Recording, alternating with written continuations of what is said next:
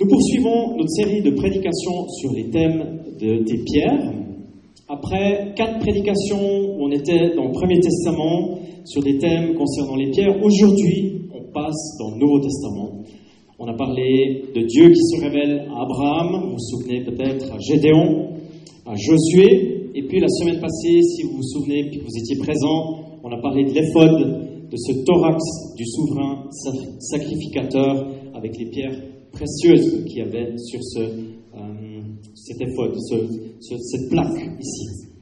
Alors aujourd'hui, magnifique thème que celui qui justement fait le pont entre les deux testaments, celui qui est au centre de tout, la pierre de l'angle, la pierre qui est au centre de nos vies, de la construction, de toute construction qui se réfère à Dieu en Jésus.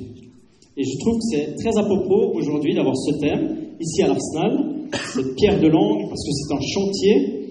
Euh, les bénévoles fidèles savent que les transformations ici sont conséquentes dans le chantier. Et c'est vrai, je profite de dire merci à tous ceux qui, euh, le samedi ou le jeudi, ou bien les autres bénévoles, qui s'impliquent ici, chacun dans un petit coin, et ça bouge beaucoup. La semaine prochaine, et encore tous les jours aussi, si vous avez encore jamais contribué, eh c'est l'occasion de vous joindre une fois et de contribuer à ce grand chantier. Et puis, en réalité, c'est la troisième rencontre officielle que nous avons déjà ici dans ce bâtiment depuis que nous sommes devenus propriétaires. Le 20 avril 2019, le samedi de Pâques, nous avons vécu ici en ce lieu cette année, en fait, avec des représentants du gouvernement bernois. Vous aviez peut-être entendu une réponse de réconciliation, de demande de pardon, qui a été formulée pour la première fois en 50 500 ans d'histoire par le gouvernement. Eh bien, la réponse, elle a été donnée ici. Les anabaptistes, nos ancêtres dans la foi, mais nous qui sommes aujourd'hui là, nous avons dit oui, nous pardonnons. Euh, Nous avons entendu votre demande. Ça a été une étape importante, je pense, dans l'histoire de notre dénomination, du canton, mais avec un impact plus grand encore. Et puis, comme mentionné hier, la bénédiction d'une alliance entre un homme et une femme, c'est-à-dire euh, le mariage, une alliance avec Dieu au centre, un mariage sous le regard du Créateur. Alors, un mariage qui indique, comme tous les mariages chrétiens, qu'un jour, choisi par Dieu, Jésus va revenir chercher son épouse.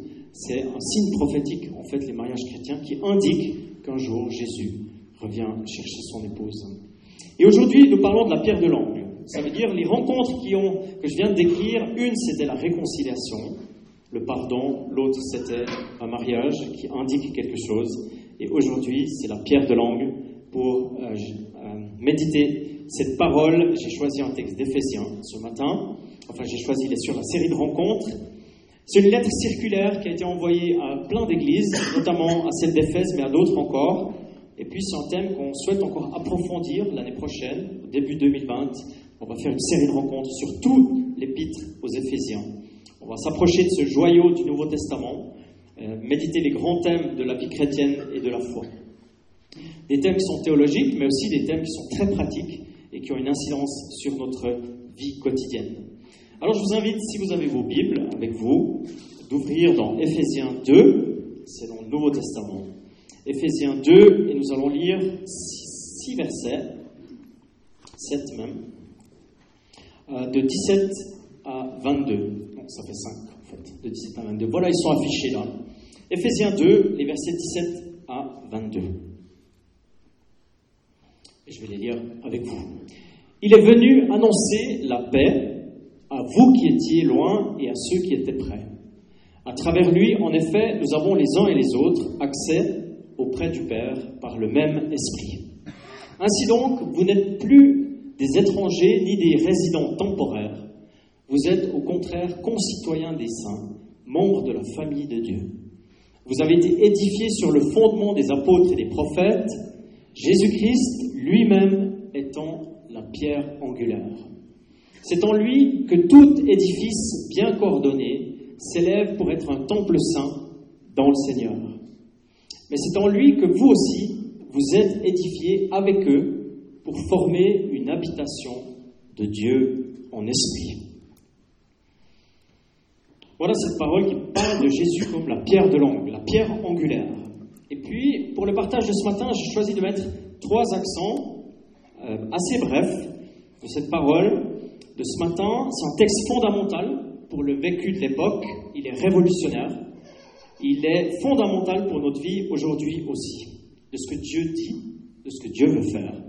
En réalité, de ce que Dieu fait aujourd'hui. Et j'aimerais parler d'un mur érigé, un peu du contexte. J'aimerais parler de la pierre de langue, Jésus-Christ, bien sûr, et une habitation de Dieu. Nous sommes dans les années près des années 60 après Jésus-Christ. En tous les cas, dans le premier siècle de l'ère chrétienne, Paul est l'auteur de cette lettre. Il est passionné par Dieu, par son règne, par l'Église. Il est lui-même une sorte de pont entre les différents mondes qui existent à l'époque où elle a été écrite, cette lettre, des mondes parallèles, des gens, des pratiques, des peuples qui vivent côte à côte mais qui ne se côtoient pas. Une seule planète géographique, mais un, seul endroit, mais plein, une planète de différence entre des personnes. Parler d'une tension entre des peuples, particulièrement entre le peuple juif et non juif, ça se révélerait être un euphémisme, c'est beaucoup plus que ça. En réalité, il existe une construction, mais une construction d'un mur entre les personnes, un mur entre des peuples. Ça, paraît infranchissable.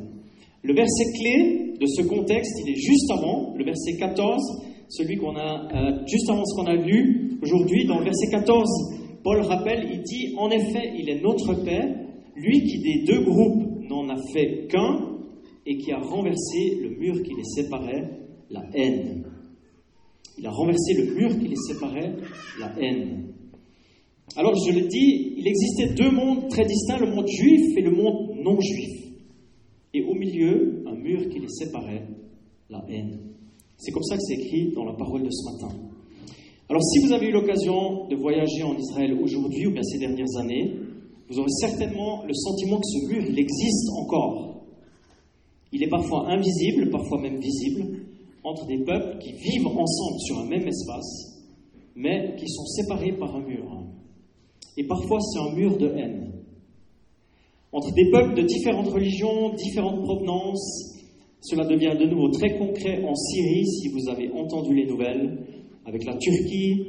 On est solidaire, rempli de compassion aussi avec nos amis kurdes que nous connaissons, qui souffrent beaucoup aujourd'hui. Le mur devient violence guerrière. Et je pense que la grande majorité d'entre nous, on n'est pas directement concernés, en fait, de près par le mur, entre les juifs et les non-juifs. Peut-être un peu de manière éloignée ou indirecte. Mais les principes qui sont générés par les différences, les vagues ressenties, potentiel, des fois face à celui qui est différent de moi, ça me concerne. Parce que les moteurs qui potentiellement nous conduisent à construire des murs sont toujours les mêmes qu'il y a 2000 ans.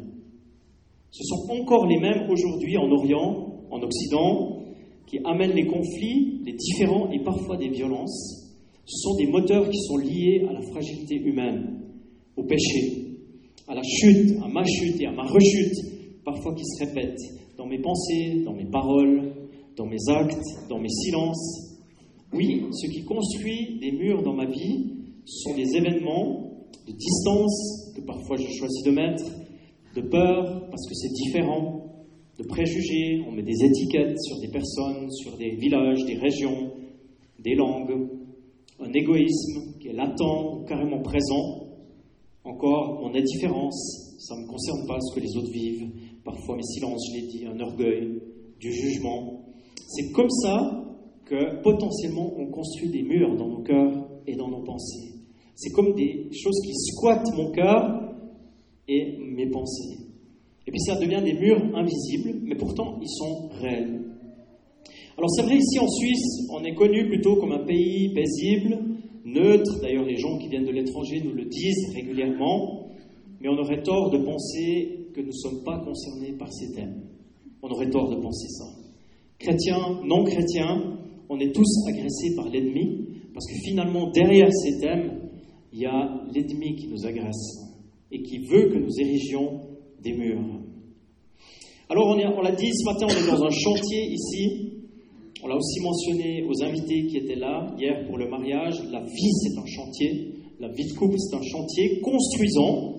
C'est ce que nous faisons, mais ne construisons pas des murs. Soyons conscients des murs ou des murs potentiels qu'il y a dans nos vies. Et lorsque je vous parle, je me parle, évidemment.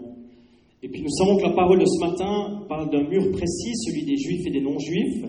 Mais je crois qu'on est concerné, tu es concerné par ta vie de couple, par ta vie de voisinage, tu es concerné par tes relations, par l'accueil des migrants que tu croises, par la différence de l'autre, celui qui est ton collègue, ou bien par la différence parfois qu'il y a entre les générations. Il y a tellement de domaines où il faut vraiment qu'on soit attentif pour rester bien dans le cap, dans le cap que Dieu nous invite à être.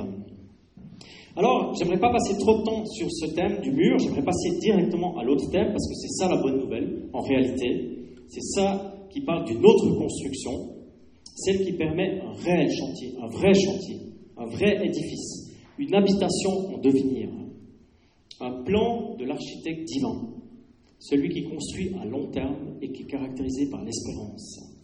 La pierre de langue, Jésus-Christ. Franchement, quand on a dit cette phrase, on a tout dit en fait. La pierre de langue, c'est Jésus-Christ. C'est ça qui change tout. Et le mouvement dans cette lettre des Éphésiens, il est double. Il abat le mur de la haine et il construit une habitation. Euh, il est dit, si vous avez bien écouté, il annonce la paix à ceux qui sont loin, ceux qui sont proches. Il donne l'accès au Père céleste par le même esprit. Il te fait devenir membre de la famille de Dieu. Ça, c'est le ministère de Jésus-Christ, l'angle, la pierre de l'angle. C'est pourquoi Dieu a envoyé son Fils pour construire un royaume différent. Comme le dit le texte, édifié sur le fondement des apôtres et des prophètes, mais avec Jésus-Christ comme pierre angulaire. La construction, elle est tout autre. Elle est relationnelle ici. Il est question de paix. La paix, c'est entre des personnes. C'est une relation. Il est question d'accès au Père. C'est encore relationnel. C'est familial.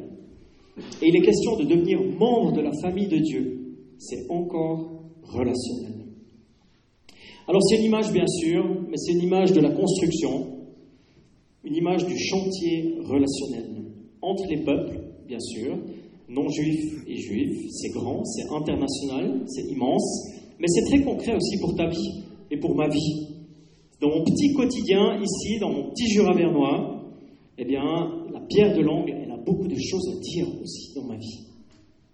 Jésus-Christ, c'est la pierre de langue de tout chantier qui se dit chrétien. C'est la base, le fondement, c'est ce qui tient l'édifice. C'est son œuvre qui est solide. C'est la venue de Jésus, sa vie, son sacrifice, sa puissance de résurrection qui est la base de la construction. Alors ça change les termes. Le chantier relationnel dans lequel tu es, il est caractérisé par d'autres objectifs. La distance, ça devient de la proximité. Les relations sont saines, en tous les cas, elles ont l'objectif d'être saines, c'est ce qu'elles visent. Il y a de la grâce, il y a de la compassion, du non-jugement plutôt que du jugement, il y a de l'humilité plutôt que de l'orgueil. Autant de choses que tu retrouves dans ton maître, si ton maître, c'est Jésus et que tu es son disciple. C'est un exemple, évidemment, qui nous renvoie à notre dépendance de Dieu par son esprit. Sans Dieu, ça va être difficile de vivre ces choses.